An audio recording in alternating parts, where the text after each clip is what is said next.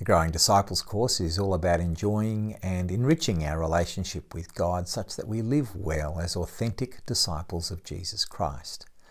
I'm Stuart Holman. Welcome to another in our series of daily devotionals in the book of Psalms. Already in this series, we've seen how the Psalms can act as training wheels for our prayers. We're invited to pray along with the psalmist so that we can explore the depths of experience with God and so when the bottom falls out of our world, we already have a language for prayer, even in our tough situation. Or alternatively, when we encounter the greatness of God, the majesty and the faithfulness of God, we also have a framework or a, or a pathway of praise to follow. The Psalms teach us how to pray. They give us models and they encourage us to make them their, our own. when we explore the whole book of the Psalms, we discover that successive psalms often talk to each other. Their juxtaposition gives each a certain perspective or flavour. At other times, two psalms might even work together to deliver a stronger message than they would on their own. We find an example of this in Psalms 9 and 10, which I think may have originally been a single acrostic poem in which the alternating lines began with the successive letters of the Hebrew alphabet. But but now, in their final form, Psalms 9 and 10 are a kind of a broken alphabetical acrostic. It's nearly the proper A, B, C through the entire alphabet, but there are three or four little blips that don't fully conform to the pattern. Let's have a look at it. Psalm 9 begins with uh, another superscript. For the director of music, to the tune of The Death of the Son, a psalm of David. We don't know how the tune goes, but it doesn't sound overly cheery, which is a little surprising because Psalm 9 begins as a very upbeat, triumphant sounding song of praise. I will give thanks to you, Lord, with all my heart. I will tell of all your wonderful deeds. I will be glad and rejoice in you. I will sing the praises of your name, O Most High.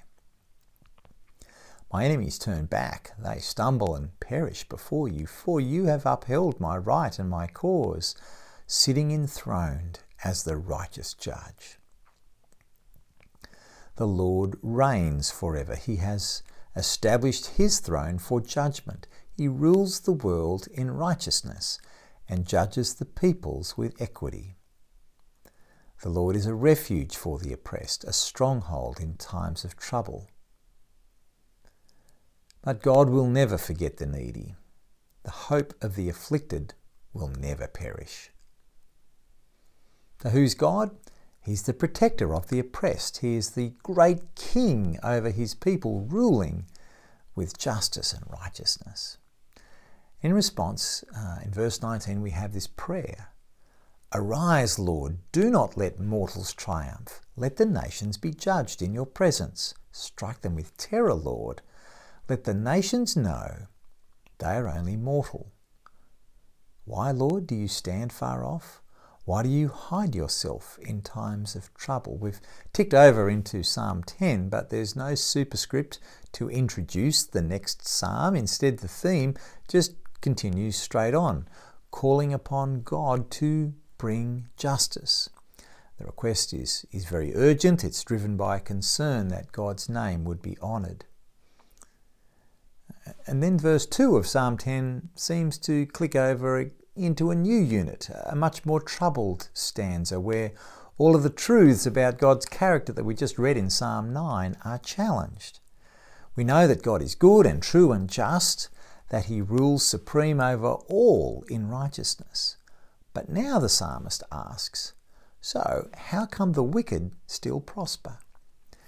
In his arrogance, the wicked man hunts down the weak who are caught in the schemes he devises. He boasts about the cravings of his heart. He blesses the greedy and reviles the Lord. In his pride, the wicked man does not seek him. In all his thoughts, there is no room for God. His ways are always prosperous. Your laws are rejected by him. He sneers at all his enemies. He says to himself, Nothing will ever shake me. He swears, No one will ever do me harm. His mouth is full of lies and threats. Trouble and evil are under his tongue. He lies in wait near the villages. From ambush, he murders the innocent. His eyes watch in secret for his victims. Like a lion in cover, he lies in wait. He lies in wait to catch the helpless. He catches the helpless and drags them off in his net. His victims are crushed. They collapse. They fall under his strength. He says to himself, God will never notice. He covers his face and never sees. It's a pretty bleak unit, asking some pretty hard questions of God. Lord, it really does seem that evil people thumb their nose at you and you do nothing. And in the midst of all of this, our faith is challenged. It's, it's hard to even read this, right? Who imagined that the Bible would even allow these kinds of dangerous ideas or accusations to be recorded. God is, it seems, not the least threatened. Instead, we see this prayer of the righteous grappling with honest doubts, with questions, with the challenge of the skeptic.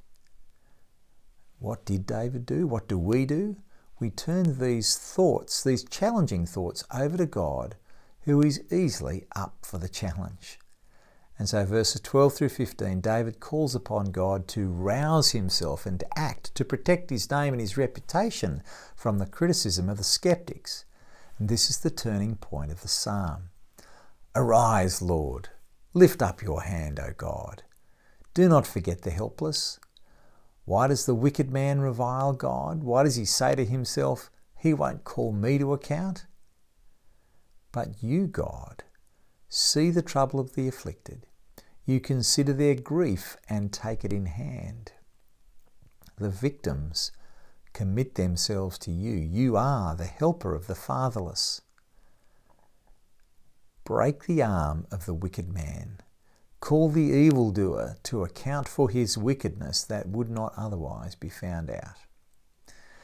And then at the end of this urgent appeal, we are, we are returned to the assured affirmations and praise with which the psalm began. Well, in fact, Psalm 9 began. The Lord is king forever and ever. The nations will perish from his land. You, Lord, hear the desire of the afflicted. You encourage them, and you listen to their cry, defending the fatherless and the oppressed, so that mere earthly mortals will never again strike terror. So, despite all the scheming and smugness of the wicked, God remains king, while the unbelieving nations will perish. God's character remains unchanged in Psalm 10. He, he, is the defender of the weak and the oppressed, just as it was affirmed in Psalm 9. And so, in our place and time, which seems so self assured in its unbelief, I think these two Psalms provide us with confidence, a confidence anchored in God's character. He does not change. When the arrogant prosper and oppress the vulnerable, God hears the prayer of the afflicted. He defends the fatherless and the oppressed. And so we can trust in His sovereignty even in the face of rulers who taunt God, who imagine themselves superior to God, who pretend they'll never have to give an account. Our problem, our challenge is that we don't see how God will bring them to justice. In the face of the arrogant, we, we just want the tables turned and we want the weak to be comforted while the arrogant get theirs, and we yearn for this, but we don't see it. Psalms 9 and 10 show us that the righteous who've gone before us have faced the same issue and learned how to pray their way through it.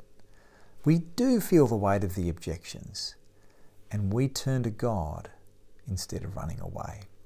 This is where our prayer lives have an opportunity to expand their horizons. We need not bury our heads in the sand or block our ears to the complaints of the skeptics. Instead, we're assured that God's big enough to hear our complaint, respectfully addressed with faithful expectation. God will arise. He'll not forget the helpless. We will yet praise His justice. So, who are the weak whose cause you can bring before God? Who are the oppressed in need of God's protection? As you come to God now in prayer, In which particular situation will you ask God to reveal his righteous character? Make this your prayer now.